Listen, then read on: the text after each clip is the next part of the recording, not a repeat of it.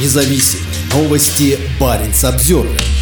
Журналистку «Новой газеты» Елену Милашину и адвоката Александра Немова избили и пытали в Чечне, куда они приехали на приговор по делу Заримы Мусаевой. Сообщается, что Милашину пытали, чтобы она сказала код от телефона. Милашина и Немов прилетели в Грозный рано утром. По дороге из аэропорта их такси блокировали три автомобиля. Вооруженные люди в балаклавах начали избивать журналистку и адвоката. Прижали, выкинули шофера из машины, к нам залезли, головы нагнули, руки завязали. На колени ставили, пистолет к голове приставляли, рассказала журналистка уполномоченному по правам Чечни Мансуру Салтаеву. По словам пресс-секретаря «Новой газеты» Надежды Прусенковой, журналистки и адвокату пытались связать руки. Елену и Александра Александра били руками, ногами и полипропиленовыми трубами. Немов получил ранение в ногу, предположительно ножом. Напавшие обрили голову журналистки и облили зеленкой. Также они отобрали и разбили всю технику. Из сумок выпотрошили все документы и порвали их. Били сильно, били зверски. Сделали все, чтобы они не добрались до суда, комментирует Надежда Прусенкова. Припоминали им всю их активность. Суды, процессы, на которые они ездили. Судя по всему, это явно не бандитское нападение, считает руководитель команды против пыток Сергей Бабинец. Пострадавших доставили в БСМП Грозного. Елене Милашиной диагностировали закрытую черепно-мозговую травму. У нее ушибы по всему телу. Кроме того, у Милашиной сломаны пальцы на обеих руках. Телеведущая Ксения Собчак утверждает, что журналистку пытали, чтобы получить код от ее телефона. Код Милашина так и не сказала. В итоге нападавшие забрали ее телефон с собой. И Елена Милашина и Александр Немов находятся в очень плохом состоянии. На момент приезда правозащитников Немов сидел в инвалидной коляске и с трудом говорил. Милашина не могла даже сидеть и периодически теряла сознание. Ей сделали МРТ, но результаты на руки так и не выдали. Новая газета обратилась за помощью к уполномоченному по правам человека России Татьяне Москальковой. Милашину и Немова на момент написания текста транспортировали в Беслан. Вопрос первой необходимости – обеспечения безопасности Елены и Александра, а также их здоровья. Пока они находятся на территории Чечни, мы не можем считать, что они в безопасности, рассказал сказала Надежда Прусенкова. Все гарантии безопасности, которые у нас есть, получены Москальковой. Это не нам, это ей пообещали местные власти, что по крайней мере до медицинских учреждений доберутся в безопасности. По словам Прусенковой, Москалькова по своей инициативе обратилась в Следственный комитет Чечни. Мы знакомы с чеченским правосудием не первый день и не первый год. Мы понимаем, что успехов у этого предприятия никаких нет, хотя наверняка уже половина Чечни знает, кто нападал. Мы пройдем все формальные юридические процедуры, которые требуются для установления виновных. Мы со своей стороны тоже обратимся с заявлением, но в Следственный комитет России. Вот уже больше 20 лет мы пытаемся напомнить, что Чечня является субъектом права Российской Федерации. Однако закон, конституция и право там действуют какие-то свои, которые принципиально расходятся с нормальными представлениями о том, как должно все быть, сказала пресс-секретарь «Новой газеты». Журналистка Елена Милашина много писала о нарушении прав человека в Чечне. На нее уже несколько раз совершали нападения. Так, в 2020 году ее также избили в Чечне прямо на входе в гостиницу. Проблема, я думаю, конкретно в Чечне, комментирует Надежда Прусенкова. Не первая ситуация, когда в этом регионе нападают на журналистов и правозащитников. Там свое замкнутое пространство, которое подчиняется воле одного человека. И это даже не Путин. Это предупреждение другим, кто собирается и хочет работать в Чечне. Думаю, что сейчас количество адвокатов, правозащитников и журналистов, способных работать в Чечне, вряд ли больше десяти. Зарима Мусаева, на суд которой ехали журналистка и адвокат, мать бывшего юриста команды против пыток Абубакара Янгулбаева и предполагаемого сооснователя оппозиционного чеченского движения «Адат» Ибрагима Янгулбаева. В январе 2022 года чеченские силовики похитили